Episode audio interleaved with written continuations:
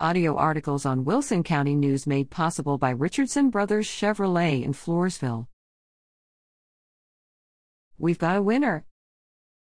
Christy Polasek of Floresville is excited January 24th to collect her prize, a $20 gift certificate to Southern Good in Seguin, as the winner of the January 19th Mystery Plant Contest in the Wilson County News.